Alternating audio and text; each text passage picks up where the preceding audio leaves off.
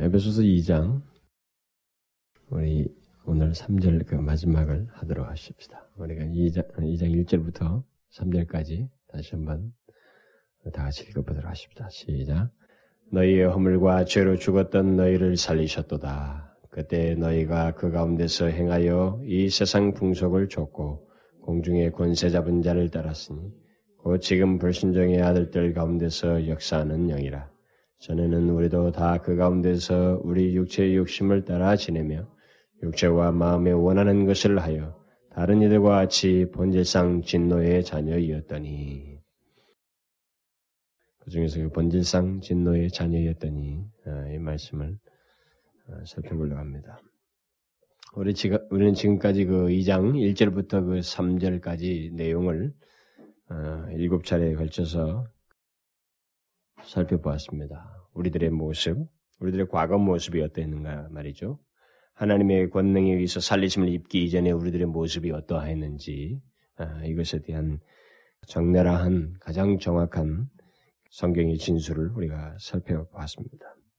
특히 지난 시간에는 전에는 우리도 다 다른 이들과 같이 진노를 받을 수밖에 없었다는 것, 하나님의 진노를 받아 마땅한 자였다고 하는 사실을 어, 말씀을 드렸어요. 그러면서 특별히 그 하나님의 진노 문제에 대해서, 진노에 대해서 그 제가 오해를 푸는 그 설명을 했습니다. 그 하나님의 진노가 그렇게 일방적이고 어떤 무서운 그런 게 아니라 하나님의 사랑이라고 하는 배경 속에서 나온 것이다. 사랑을 거부한 것에 대한 어, 자연스러운 그 주님의 반응이 그것이었다라고 이렇게 제가 말씀을 드렸어요. 이제 우리는 그 죄 가운데 있는 인간 그리고 우리의 과거 모습에 대한 그 마지막 진술 한 가지를 더 여기서 어, 설명하고 이제 그 다음 내용으로 넘어가려고 합니다.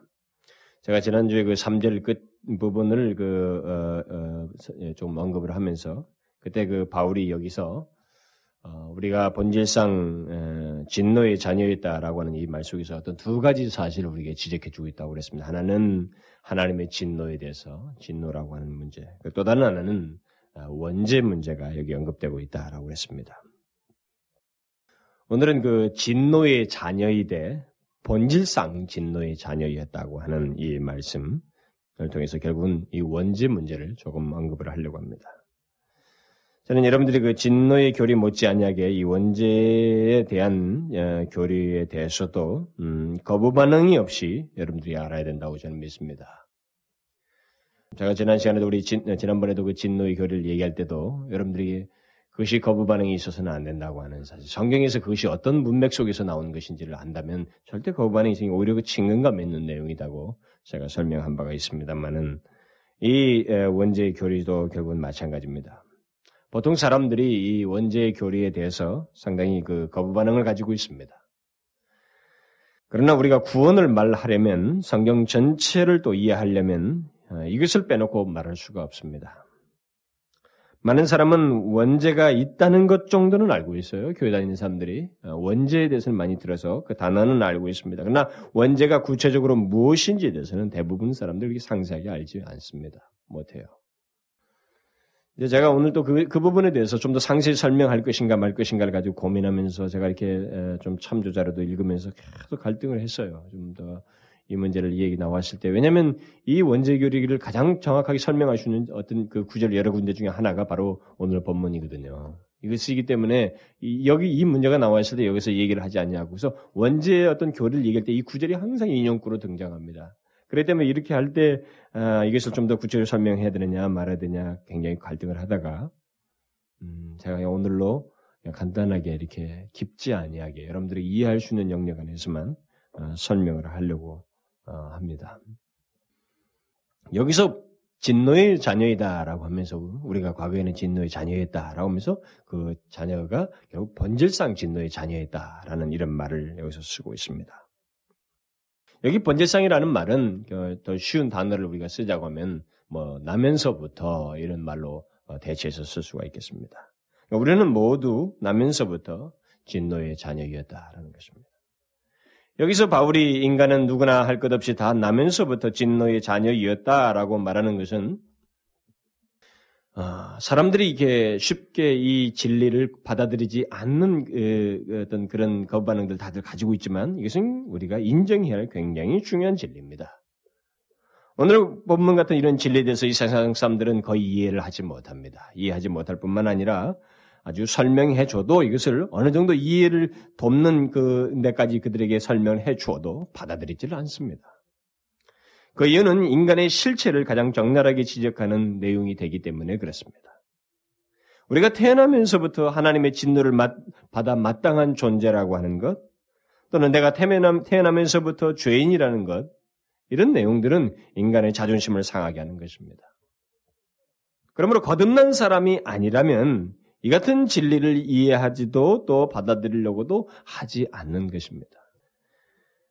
오늘날 인간에 대한 이 세상의 주장은 인간은 나면서부터 무슨 이게 죄인이고 무슨 진노의 자녀이다.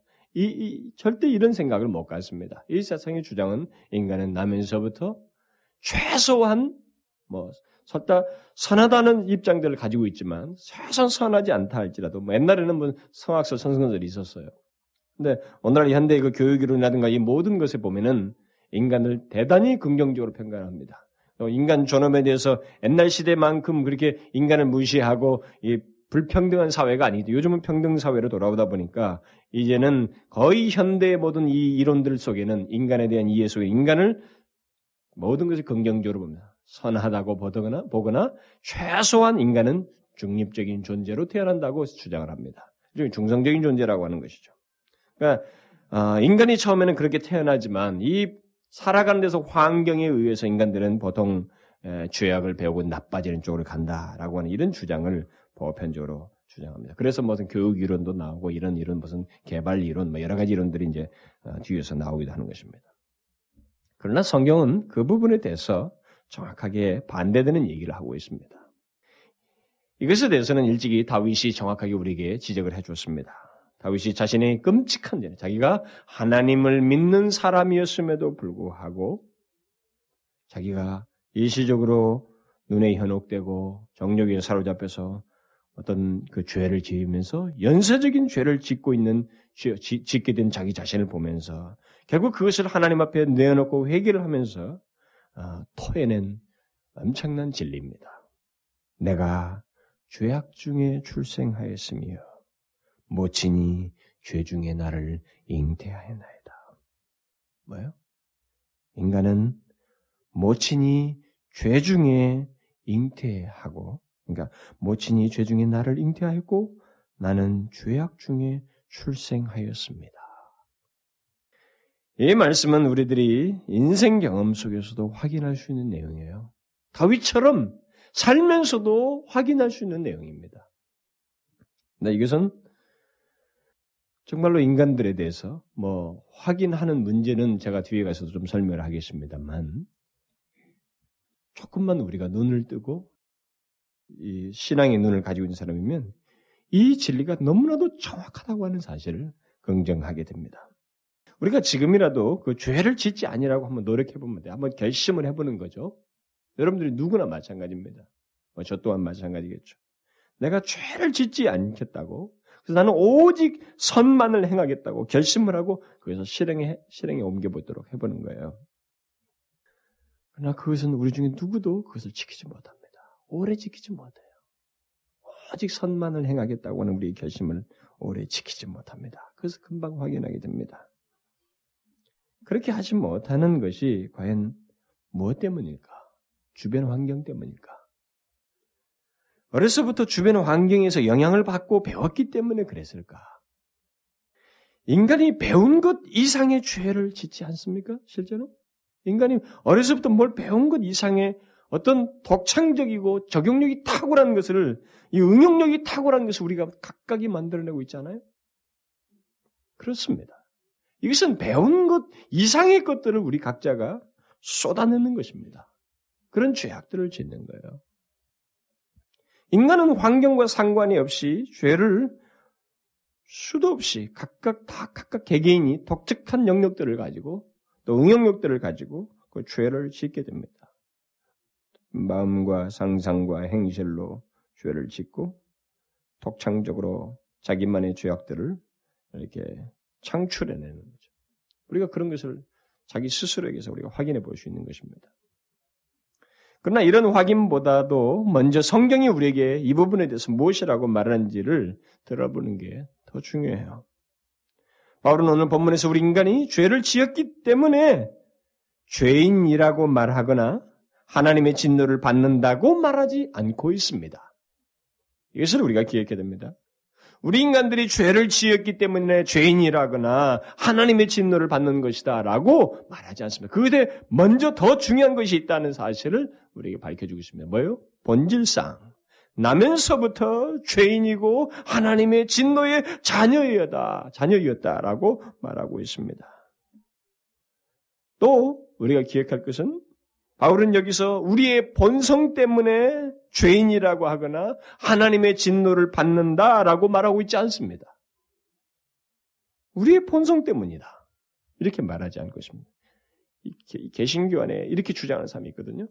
우리의 본성 때문에 우리가 진노를 받고 심판을 받는 죄를 짓게 되고 이렇게 뭐 어떻게 된다 이렇게 말을 하는 그렇게 말하고 있지 않습니다. 그는 우리가 무엇을 했기 때문에 죄인이라기보다는 죄인으로 태어난다고 하는 사실을 여기서 강조해주고 있습니다. 그러니까 어떤 행동을 하기에 앞서서 아예 태어나면서부터 하나님의 진노 아래 있게 된다라는 것입니다. 이게 얼마나 인간을 자존심을 건드린 거예요. 인간들이 신앙이 없는 인간들에게는 이런 내용은 아, 정말 속이 뒤집어지는 거예요. 자존심 상한다고요. 안 받아들이죠. 조금 세상에서 뭐 나름대로 하나씩 아, 뭐 배운 게 있고 지성적인 성취를 가진 사람일수록 이런 것들은 자기를 더 무시한 것이라고 생각하기 때문에 더더욱 못 받아들이는 것입니다. 그러나 성경은 정확하게 이것을 진리 소개하고 이것과 관련된 더 보충적인 설명들을 잘 하고 있어요. 여기서 우리는 한 가지 질문을 할 수 있겠죠. 그러면 어떻게 해서 그럴 수 있단 말인가? 어떻게 해서 인간이 어떤 행동을 하기에 앞서서 태어나면서부터 죄인이고 하나님의 진노라고 아, 진노를 받아 마땅한 어, 진노의 자녀라는 것인가? 진노 아래 어떻게 해서 있게 된다는 얘기인가? 이것을 설명하려면 우리는 어, 오늘 본문은 그냥 그 단순 사실만을 얘기하고 있기 때문에 이것을 좀 더 보충 설명할 어떤 다른 구절을 어, 좀 연관시켜서 설명해 보면 더 좋겠죠. 이런 말씀이 어디 있습니까? 이것은 이 에베소를 기록한 동일한 저자인 바울이 로마서에서 지적을 해주고 있어요. 여러분 한번 펴보세요. 로마서 5장을 한번 보십시다. 굉장히 논쟁적인 내용이지만 그래도 저는 여기서 핵심적인 것만 그냥 살짝 언급하고 지나가려고 합니다. 5장 그 12절을 보시면 거기 12절부터 보십시오. 제가 읽어드리겠습니다. 이러므로 한 사람으로 말미암아 죄가 세상에 들어오고 여러분 잘 읽으셔야 돼요. 이거 그냥 대충 읽으면 안 되고 이게 아주 심오하게 구절 구절마다 한 묘사 묘사마다 단어 단어마다 다 아주 정확한 그 어떤 그 이해를 가지고 전달하고자 하는 목적들을 가지고 다 기록된 내용이기 때문에 굉장히 중요한 내용들입니다. 이러므로 한 사람으로 말미암아 죄가 세상에 들어오고 죄로 말미암아 사망이 왔나니 이와 같이 모든 사람이 죄를 지었으므로 사망이 모든 사람에게 이르렀느니라. 앞에는 한 사람이라고 그랬어요. 근데 뒤에 가서는 모든 사람이 모든 사람에게 이렇게 말하고 있습니다. 13절에 죄가 율법 있기 전에도 세상에 있었으나 율법이 없을 때에는 죄를 죄로 여기지 아니하느니라. 그러나 아담으로부터 모세까지 아담의 범죄와 같은 죄를 짓지 아니한 자들 위에도 사망이 왕노릇 하였나니 아담은 오실 자의 표상이라. 그러나 이 은사는 그 범죄와 같지 아니하니 하니 곧한 사람의 범죄를 인하여 많은 사람이 죽었은즉 더욱 하나님의 은혜와 또는 한 사람 예수 그리스도의 은혜로 말미암은 선물이 많은 사람에게 넘쳤느니라. 또 이 선물은 범죄한 한 사람으로 말미암은 것과 같지 아니하니 심판은 한 사람을 인하여 정죄에 이르렀으나 은사는 많은 범죄를 인하여 의롭다 하심의 이름이니라. 한 사람의 범죄를 인하여 사망이 그 한 사람으로 말미암아 왕노릇 하였은즉 더욱 은혜와 의의 선물을 넘치게 받는 자들이 한 분 예수 그리스도로 말미암아 생명 안에서 왕노릇 하리로다. 그런즉 한 범죄로 많은 사람이 정죄에 이른 것 같이 의의 한 행동으로 말미암아 많은 사람이 의롭다 하심을 받아 생명에 이르렀느니라. 한 사람의 순종치 않냐므로 많은 사람이 죄인 된 것 같이 한 사람의 순종하심으로 많은 사람이 의인이 되리라. 여기서 바울은 전 인류를 지금까지의 이 역사 속에 나온 이 현장, 이 세상에서 살다간 모든 온 인류를 대표하는 두 사람을 제시하고 있습니다. 하나는 아담이고 하나는 예수 그리스도입니다.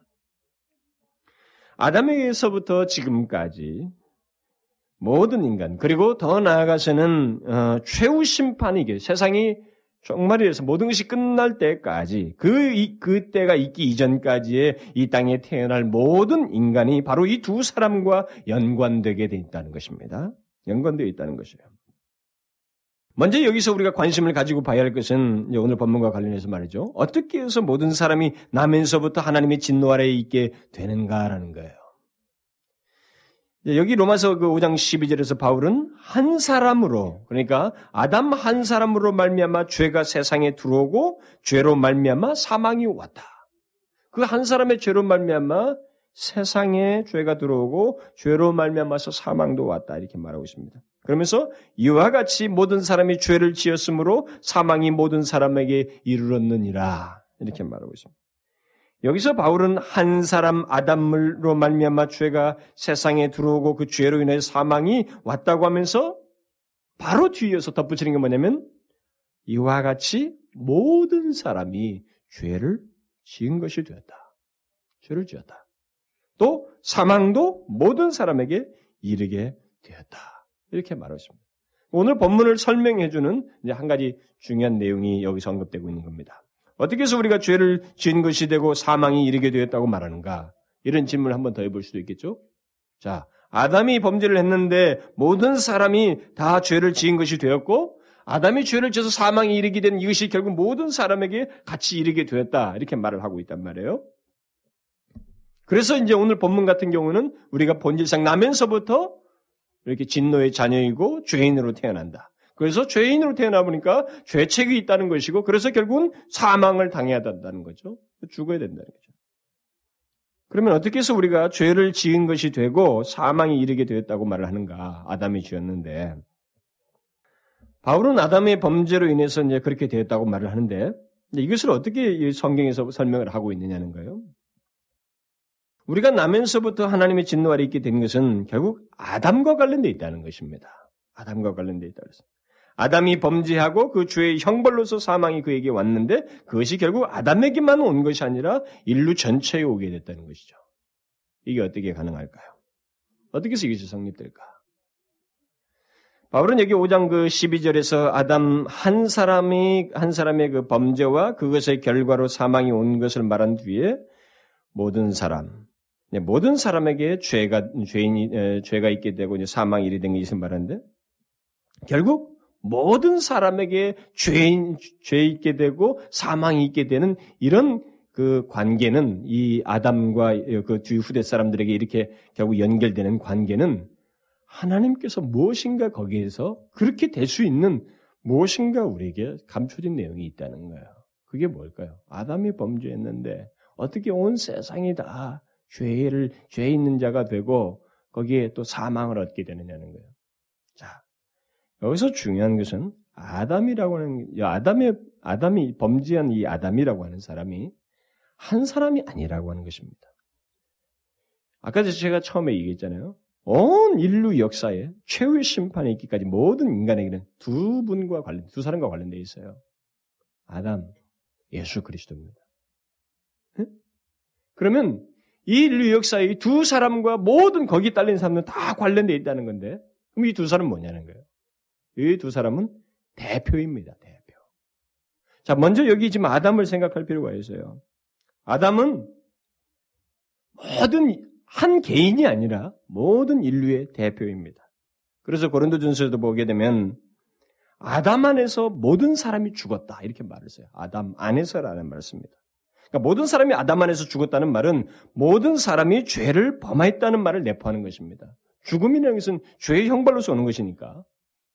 그런 어, 내용을 거기서 또 다른 서신에서도 바울이 또 말을 합니다. 그러니까 모든 사람이 아담 안에서 죄를 짓고 죽었다는 것이죠. 그럼 이건 무슨 말이에요?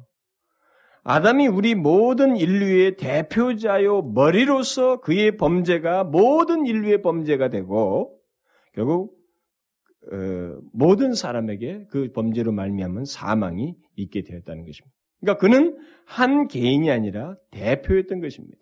모든 인간의 대표. 인류 전체의 머리요 대표로서 그는 하나님과 언약을 맺었던 것입니다. 그러니까 창세기 2장에서 나오는 것은 이 다스리라고 하시면서 그 선악과를 먹지 않게 하시는 이런 하나님의 언약은 아담이라고는 한 개인과 맺은 언약이 아니었습니다. 이것은 인류 전체의 대표로서 머리로서 그 머리와 하나님 사이에 이게 언약을 맺으신 것입니다. 이것은 우리가 어, 한 나라가 어떤 나라에 귀속되거나 이렇게 할 때 옛날 왕국할 때 왕이 사인을 하지만 이 밑에 있는 백성 전체가 그 사인에 의해서 귀속되는 거예요. 대표인 이 왕의 사인에 의해서 한 민족인 모든 백성이 귀속되는 것과 똑같은 논리입니다. 이 아담은 인류 전체의 대표였던 것입니다. 머리였어요. 뭐 굳이 이제 머리라는 말을 쓴다면 우리 전체가 몸체와 같은 것이죠. 이 헤드가 거기서 결정을 한 것입니다. 그러므로 그가 언약을 만약에 깨뜨렸을 때는 이 머리만 별로 구분되는 게 아니에요. 이 왕, 이 대표적인 이 왕 혼자만 구분되는 게. 그가 이 언약을 깨뜨렸을 때는 깨뜨린 것에 대한 결과는 이 몸 전체에 와야만 하는 것처럼 그 왕 밑에 있는 전체 그 구속된 사람들이 다 거기에 해당되는 것입니다. 그래서 아담이 죄를 지음으로 이 전체가 죄 지은 것이 되어버렸고 그 죄로 인해서 죄가 죄는 반드시 형벌로서 사망을 오게 돼 있는데 그 사망이 그 한 사람에게 오는 게 아니라 모든 인류 전체에게 오게 되는 것입니다. 그러니까 우리가 죄인으로 태어나고 나면서부터 진노 아래 있게 된 것은 인류의 대표인 아담과의 연대적인 관계가 있기 때문에 이렇게 우리에게 오게 된 것입니다. 그래서 우리는 아담의 죄책과 형벌을 함께 나누게 된 거예요.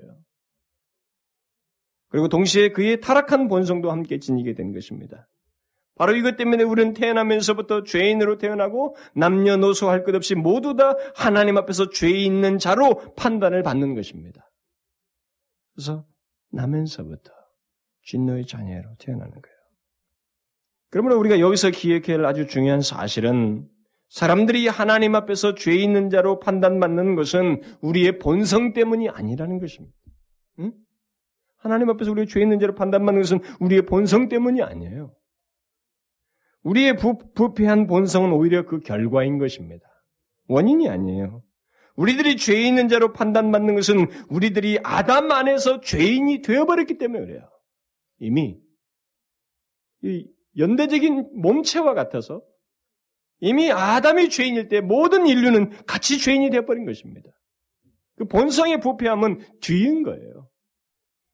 제가 왜 이것을 강조하냐면 어, 우리의 본성 때문에 우리들이 죄 있는 자로 판단받게 음, 되지 않았다는 것을 왜 강조하냐면 만일 우리가 우리 본성 때문에 우리가 죄 있는 자로 판단받게 되었다면 태어난 유아들에게 임하는 죽음 문제를 설명할 수 없습니다. 그리고 실제로 그 부분이 오늘 여기 본문에 또 로마서에서 설명을 잘해요. 바울은 감사하게도 여기 로마서 5장 그 여기 14절에서 아담이 인류의 대표로서 죄를 지었다는 것을 말하면서 이것과 관련된 아주 중요한 사실 하나 우리에게 말해주고 있습니다. 그것은 가태난 아이들이 에, 금방 태어난 이 아이들이 죄를 의지적으로 짓지 않았는데도 죄인이라고 하는 이 문제, 이 죄인이 어떻게 해서 죄인이 되느냐는 문제를 여기서 설명해 줍니다. 여러분 잘 보십시다. 갓 태어난 아이들 말이지 깐난 아이들 있잖아요. 이런 것들 이런 아이들이 의지적으로 죄를 짓지 않잖아요. 아직은 의식이 없어서. 그런 애들을 죄인이라고 해야 할 것인가? 만일 그 죄를 의지적으로 짓지 않았다면은 그들은 죽지 않아야 하지 않는가? 네, 우리가 이런 논지를 예, 펼 수 있는 겁니다. 그런데 실제 그렇게 주장하는 사람들이 있고 이런 질문은 우리의 본성 때문에 사람들이 죄인으로 판단받는다고 믿기 때문에 보통 하는 거예요. 어? 우리 본성 때문에 사람들이 죄인이다 이렇게 말하는 사람들. 그런 사람들은 유아들은 죄가 없다 이렇게 주장을 하는 것입니다. 그러나 여기 바울이 어, 로마서 5장 그 14절에서 아주 중요한 것을 지적해 주잖아요. 아담으로부터 모세까지 아담의 범죄와 같은 죄를 짓지 아니한 자들 위에도 사망이 왕노로 타였나니 여기서 아담부터 모세까지라는 이런 말을 이게 어, 특별히 말한 것은 뭐 그 뒤에도 말을 해도 되는데 왜 아담부터 모세까지 이런 말을 써서 이런 말을 했느냐면 여러분 율법이 모세 때 주어졌기 때문에 그렇습니다. 그러니까 율법이 있기 이전 시대 사람들을 얘기하는 거예요. 그때에도 그랬다면 뒤에야 두말할 것이 없지 않느냐 하기 위해서 앞에 걸 얘기하는 겁니다. 그러니까 우리가 상식적으로 생각해 봅시다. 이때는 법이 없었다는 거거든요. 율법이. 법이 없는 시대였단 말이에요. 법이 없다면 법 적용도 하지 않는다는 거, 못 한다는 거예요. 그렇죠? 뭘 이 사람이 잘못, 법적으로 뭐가 잘못됐다고 적용을 해야 되는데 법이 없으니 그게 안 되는 것입니다. 그러면 결국 죄를 죄로 여기지 않는다는 것이거든요. 그걸 하지 않는다면 법이 없어서 죄를 죄로 여기지 않는다면 형벌도 줄 수가 없는 것입니다. 그렇죠? 이게 우리의 일반 논리 아니에요. 우리 모든 사람에게. 이해가 돼요? 이해가 안 됩니까? 다시 설명할까요? 법이 있으면, 응? 법이 있으면, 아니, 만약에 법이 없다고 하면 법을 적용을 못 하잖아요. 이것 잘못했다. 이 법적인 법의 항목이 이 항목이 당신 잘못했다. 이것을 적용을 못 하잖아요. 그래서 결국 죄를 죄라고 후대 사람에게 뒷 사람의 법이 있을 때 죄의 항목이 되는 것을 이때는 죄라고 지적을 못 하잖아요. 죄를 죄로 여기지 못 하잖아요. 결국 죄를 죄로 여기지 못한다고 하는 것은 형벌도 못 준다는 거 아니겠어요? 그런데 그 그런 시대 법이 없어서 적용도 못하고 형벌을 내릴 수가 없어야만 하는 바로 그 시대에도 율법이 없던 그 아담으로부터 모세까지 그 시대에도 그러면 법을 적용하지 못하니까 그러면 죄에 대한 법 적용이 없으니까 사망이 없었느냐 죽음이 없었느냐 이 얘기예요 지금 바울은 형벌이 없었느냐 죄에 대한 형벌이 아니라는 것이죠. 그 기간의 사람들도 모두 죄의 형벌을 받았다는 것이에요. 법이 없는, 없음에도 불구하고. 왜 죽었다는 거예요? 비록 죄를 규정하고 밝히는 율법이 법이라는 것이 없긴 했지만 모든 사람들이 사망에 이르러야 하는 무엇인가를 그들 각자 속에 가지고 있었다는 것입니다. 그게 무엇이에요? 그것은 그들의 본성이나 그들이 행한 어떤 범죄 이전에 죄악이 된 행동 이전에 그들도 모두 아담 안에서 죄 지은 자들이요, 아담 안에서 죽은 자들이었다는 것입니다. 법이 있든 없든 이미 아담이 죄인이었을 때 그 뒤에서 나올 모든 인간은 그 머리인 그로 말며 전체 다 죄 있는 자요, 죽은 자들이 죽어야만 하는 자들이 되었단 말입니다. 그래서 한마디로 말하면 모두 진노의 자녀로 태어났다는 것이죠. 그런데 더더욱 놀라운 사실은 아담의 범죄와 같은 죄를 짓지 아니한 자들 위에도 사망이 왕노로 타했다고 하는 말씀입니다. 아담의 범죄와 같은 죄를 짓지 아니한 자들 이런 말이 나오잖아요. 이, 이, 이 어떤 사람들 주로 설명할 수 있을까요? 아담과 같은 아담의 범죄와 같은 죄를 짓지 아니한 자들 어떤 사람들 우리가 생각할 수 있을까요? 우리가 가장 쉽게 생각할 수 있는 대상은 영아들이겠죠. 응? 유아들, 갓 태어난 아이들. 그러니까 설사 아담이 타락할 때 지은 어떤 범죄 행위 같은 것을 하지 않는 사람들, 바로 영아들까지도 사망이 왕노로 타였다. 이렇게 말하고 있는 것입니다. 갓 태어나서 아직 의식적인 행동을 할 줄 모르는 영아들, 어떤 고의적인 죄를 범치 않는 그들에게도 사망이 왕노로 타였다. 그러니까 사망이 왔단 말이죠. 죽어야만 했다는 것입니다. 그렇잖아요. 우리가 많이 보지 않습니까? 어떻게 의식적으로 죄를 짓지 아니한 유아들이 죽을 수 있는가? 왜 그런 아이들이 죽어야만 하는가? 죽음은 죄의 형벌로서 보통 주어지잖아요. 죄를 이거 정령 이걸 어기면은 먹으면은 죽으리라 이렇게 했단 말이에요. 형벌은 죽음은 죄의 형벌입니다. 형벌로서 주어지는 거예요. 그런데 아직 의식이 없는 아이들이 거의 의식적인 죄를 범치 않았는데도 그들에게도 죽었어요. 사망이 왔단 말이에요. 우리가 여러분 잘 보잖아요. 이게 금방 그 탁 태어났는데 거기서 얼마 안 돼서 죽고 몇뭐 아직 의식적인 활동을 하지 않는 몇 개월 이내 아이들도 막 죽는 사례가 있잖아요. 이게 있습니다. 왜 그들에게 죽음이 오느냐는 거예요. 의식적인 죄를 짓지 않았는데, 의지적인 죄를 짓지 않았는데, 바로 이런 것에 대한 대답으로서 바울이 그 오늘 본문 그 에베소서에서도 말해주는 게 그겁니다. 우리의 본성 때문에 진노의 자녀이다라고 말하지 않냐고 나면서부터 진노의 자녀이다 이렇게 말하고 있는 거예요. 만약에 본성 때문이다. 아직 본성을 악한 쪽으로 드러내지도 않았는데 그 사람이 진노의 자녀이다, 뭐 죽었다. 이건 성립이 잘 안 되는 거예요. 여기서 그것 때문에 본성 때문에 죽음이 온다 그러면 그 유아 같은 애는 잘 설명이 안 되는 겁니다. 그래서 본문은 성경은 말하기를 아니다. 본성 때문에 진노의 자녀가 아니라 나면서부터 진노의 자녀이다. 그러니까 태어나서 갖게 되는 본성과 상관없이 나면서부터 모두가 다 진노의 자녀이다. 이렇게 말을 하고 있는 것입니다. 그러니까 원죄를 지금 설명하는 거예요. 유아들에게 사망이 있게 된 것은 오직 그 이유 때문입니다. 아담 안에서 그들도 범죄한 자가 되었기 때문입니다.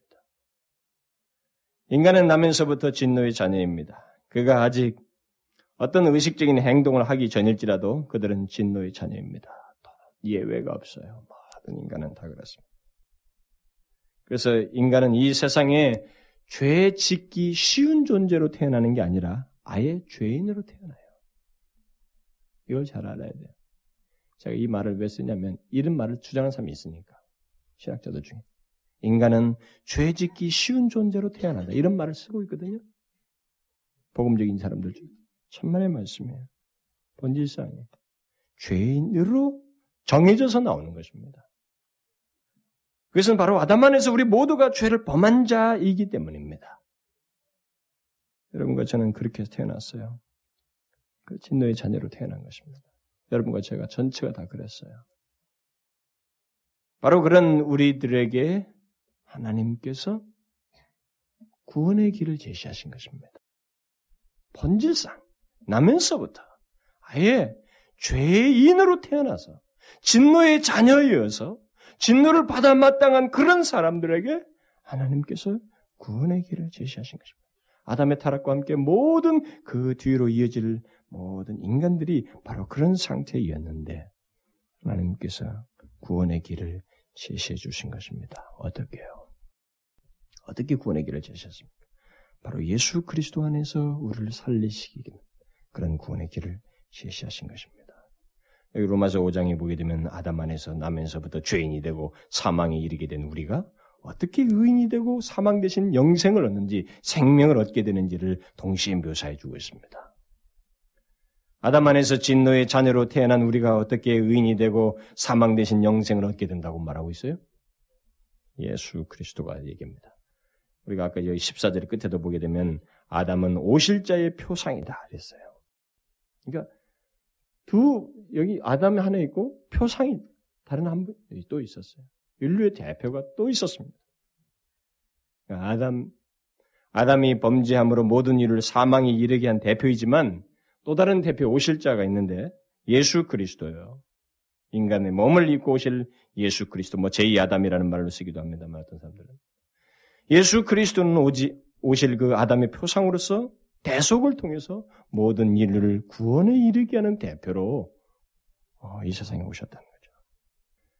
그래서 어, 그 로마서 5장 15절에 어, 보게 되면 이걸 더 잘 설명했어요. 이 은사는 범죄와 아, 그 범죄와 같지 아니하니 곧 한 사람의 범죄로 인하여 많은 사람이 죽었은즉 더욱 하나님의 은혜와 또는 한 사람 예수 그리스도의 은혜로 말미암은 선물이 많은 사람에게 넘쳤느니라.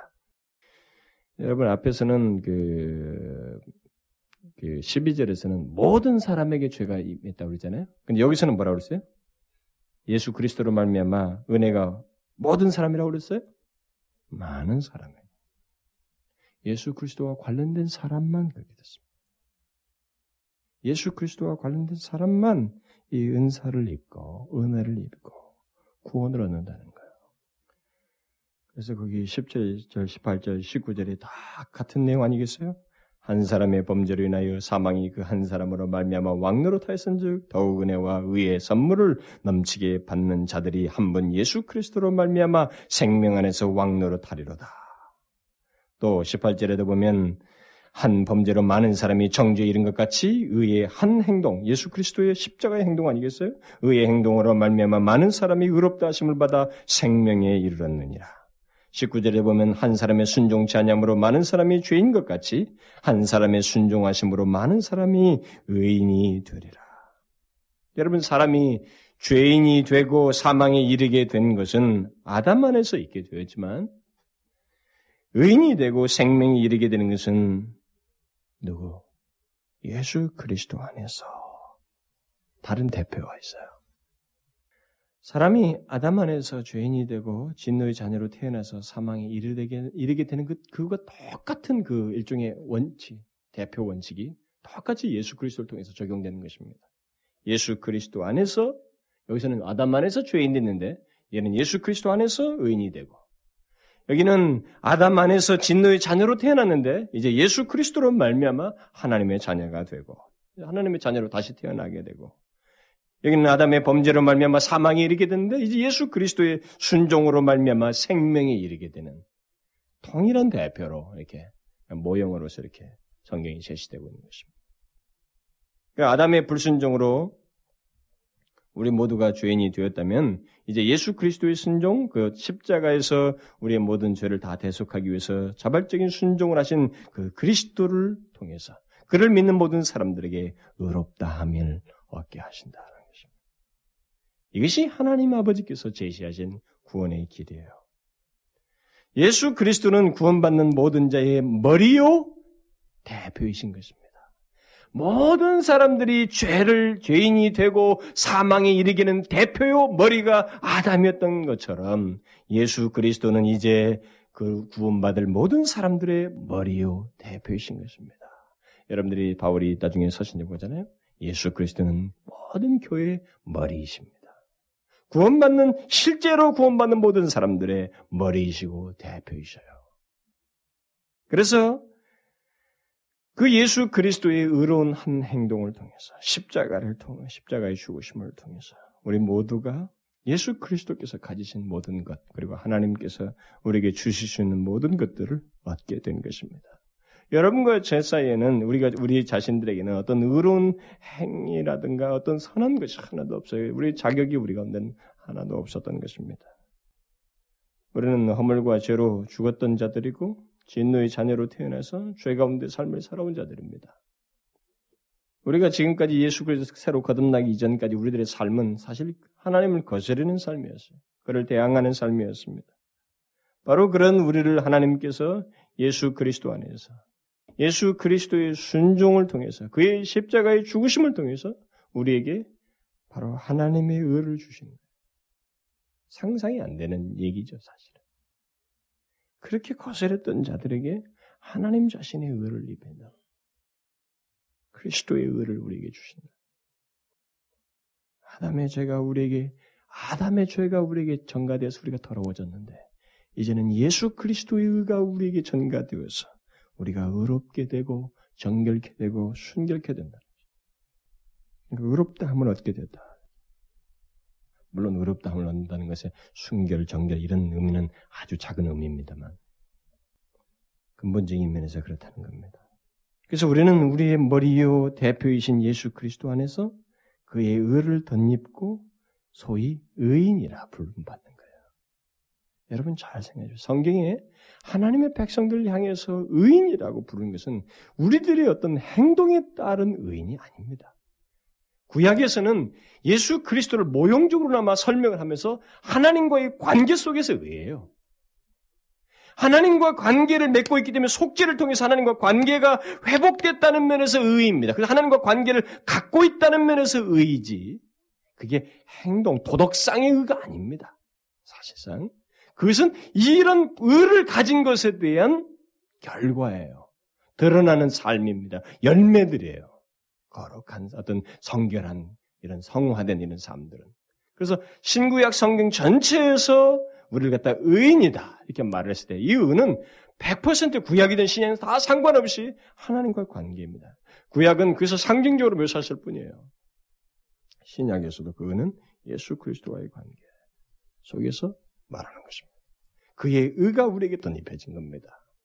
그러니까 이것은 우리 자신에게 있어서는 어떤 것도 가치가 그렇게 의로울 만한 조건과 자격이 내용이 없다라고 하는 것을 명백하게 말하는 것입니다. 본질상 우리는 진노의 자녀일 뿐이 우리의 자격이라고 하는 너의 것은 무엇이 있느냐 말하면 저는 진, 노의 자녀입니다. 자녀였습니다. 그 내용밖에 없습니다. 이렇게 말하는 거지. 우리에게는 이런 것이 구원받을 만한 게 뭐가 있고 내가 내 손에만 뭐가 있으면 이렇게 말할 수 있는 게 하나도 없습니다. 오직 예수 그리스도의 관계, 예, 그에 의해 전가에 의해서 우리가 의롭다함을 얻게 된 것입니다. 성경의 이와 같은 진리는 또 이와 같은 우리들의 실제적인 사실은 우리로 하여금 얼마나 대담하게 담대하게 만드는지 몰라요. 왜 그래요? 영원한 가치, 영원한 찬란함, 영원한 그 의로움이 바로 하나님의 것이 예수 그리스도로 말미암아 바로 예수 그리스도의 것이 우리에게 주어졌기 때문에 그렇습니다. 우리는 본질상 본래의 어떤 그런 죄인으로 태어나지만 이제 예수 그리스도를 믿음으로 말미암아 그의 모든 찬란한 의가 우리의 것이 되어진 거예요. 우리에게 주어진 것입니다. 그러므로 우리가 제가 이 예, 에베소서 그 2장 1절부터 3절 이렇게 좀 길게 설명한 것은 뒤에서 나올 내용들입니다만은 현재 우리가 어떻게 가능한지를 현재 우리라고 하는 이 모습, 현재 내가 그리스도인이라고 하는 현재 이 상태가 어떻게 어떻게 어, 가능하게 되었는지를 명확하게 이해하기 위해서는 이 배경을 알아야 되는 거예요. 정확히. 이걸 알지 못하고는 현재 우리를 알지 못하는 겁니다. 저는요, 확신하는 게 바로 그거예요. 많은 그리스도인들이 구원을 받았다. 나는 그리스도인이라는 이 단어를 어떤 맥락에 쓰는지 나는 질문을 던지고 싶은 거예요. 바로 이런 내용을 에베소서 2장에서 말한 것처럼 과거와 현재 사이의 이 대변화의 내용들을 알고 믿고 그런 관계 속에서 말을 하고 있는가? 아니면 이 사람이 지금 어, 지식적으로 지금 알아가지고 하는 소리인가? 이거예요. 왜냐하면 이 실제적인 내용을 알고 믿는 것은 관계를 실제적인 이 진리와 밀접한 관련을 갖고 있는 것은 우리에게 있어서 증거를 분명히 드러내게 되어 있습니다. 이건 엄청난 내용이거든요. 엄청난 내용이에요. 본질상 진노의 자녀였다고 하는 이 사실에 대한 이해와 그런 것에 대한 인식 속에서 결국 내게 어떤 변화가 예수 그리스도로 말미암아 또 하나님의 능력에 의해서 내가 현재가 있게 된지를 알게 된다고 할 때 우리의 그리스도인이라고 하는 것, 그리스도인의 삶이라고 하는 것, 우리의 존재라고 하는 것, 우리의 가치라고 하는 것, 우리에게 있는 이 영광스러움이라는 것, 이것은 어떻게 설명하겠어요? 값싸지 않습니다. 값싸게 나타낼 수가 없죠. 그것을 없인 여길 수가 없는 것입니다. 그래서 저는 여러 가지 문제들, 그리스도인들의 문제 중에 하나가, 그리스도인들이 생기는, 파생되는 문제들 중에 하나가 그들이 하나님의 진리를 너무 모른다는 거예요. 그리고 피상적으로 알고 있다는 거죠. 그리고 그 진리와 자기 사이에 직접적인 관계가 별로 없다는 것입니다. 많이 얘기하고, 자기 견해를, 성경을 펴놓고 뭐, 성경 공부할 때 자기 견해를, 자기를 주장하고, 자기 방안은 많은 주장을 할지 모르지만, 직접적인 관련이 없다는 거예요. 그렇기 때문에 그들이 그렇게 하나님 앞에서 성실치가 못한 것입니다. 보십시오. 우리는 이 우리의 현재가 어떻게 됐는지를 정확하게 보셔야 됩니다. 이해하셔야 돼요. 우리는 소망 없었어요. 생명 없었습니다. 시체 덩어리였어요. 영적인 것에 관한 완전히 시체였습니다. 전적으로 우리 능력을 행사할 수가 없었어요. 진노의 자녀였습니다. 아무것도 못했어요. 거기에 예수 그리스도의 의를 덧입히시는 그를 통하여 우리를 구원하시는 하나님의 능력이 우리에게 나타난 것입니다. 우리는 아담 안에서 죄인이요 육신적인 사망을 넘어서 영원한 생명에 이르르게 하는 그런 존재들이었어요. 바로 그런 우리를 구원하시기 위해서 하나님 아버지께서 그의 독생자 예수 그리스도를 땅에 보내셔서 우리의 모든 죄와 우리가 받아야 할 죄의 형벌을 그에게 다 얹히시고 진노와 사망을 그에게 다 담당시키셔서 우리로 하여금 의인이라 생명이라 구원이라 영원토록 나와 함께 하려고 하는 있을 수 없는 결론을 우리에게 주셨어요. 그래서 제가 얘기하는 거예요. 과연 이 진리를 바르게 알고 있는가? 진짜 믿고 있는가? 진짜 믿고 있다면 그 사람은 살아있는 그리스도인이에요. 그리스도인 수밖에 없어요. 살아있는 생기를 그리스도인의 그 생기를 나타낼 수밖에 없습니다. 저는 확신합니다. 잘 생각해 보십시오. 어떻게 됐어요? 죄인에서 의인으로 넘어오는 거, 이거 사망에서 생명으로 넘어오는 거, 이거 가벼운 거 아니에요. 이걸 정확하게 안다고 생각하면 그리스도인은 다른 존재라고 하는 명확한 인식이 생기는 것입니다. 여러분과 제가 죄인의 자리에서 진노의 자녀에서 이렇게 의인으로 생명을 얻고 영광스러운 구원을 소유한 이 변화의 이 과정 속에는 예수 그리스도의 죽으심을 통해서 이루어진 이 과정이거든요. 그런데 이것을 예배서 2장에서 우리에게 설명하는 것 중에 하나가 뭐냐면 감추어진 내용이 있다는 것입니다.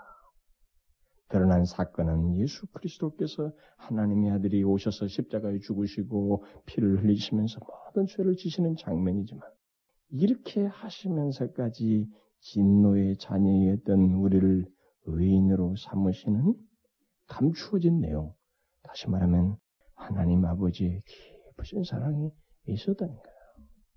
그저 한량 없으신 은혜가 감추어져 있었다는 것입니다.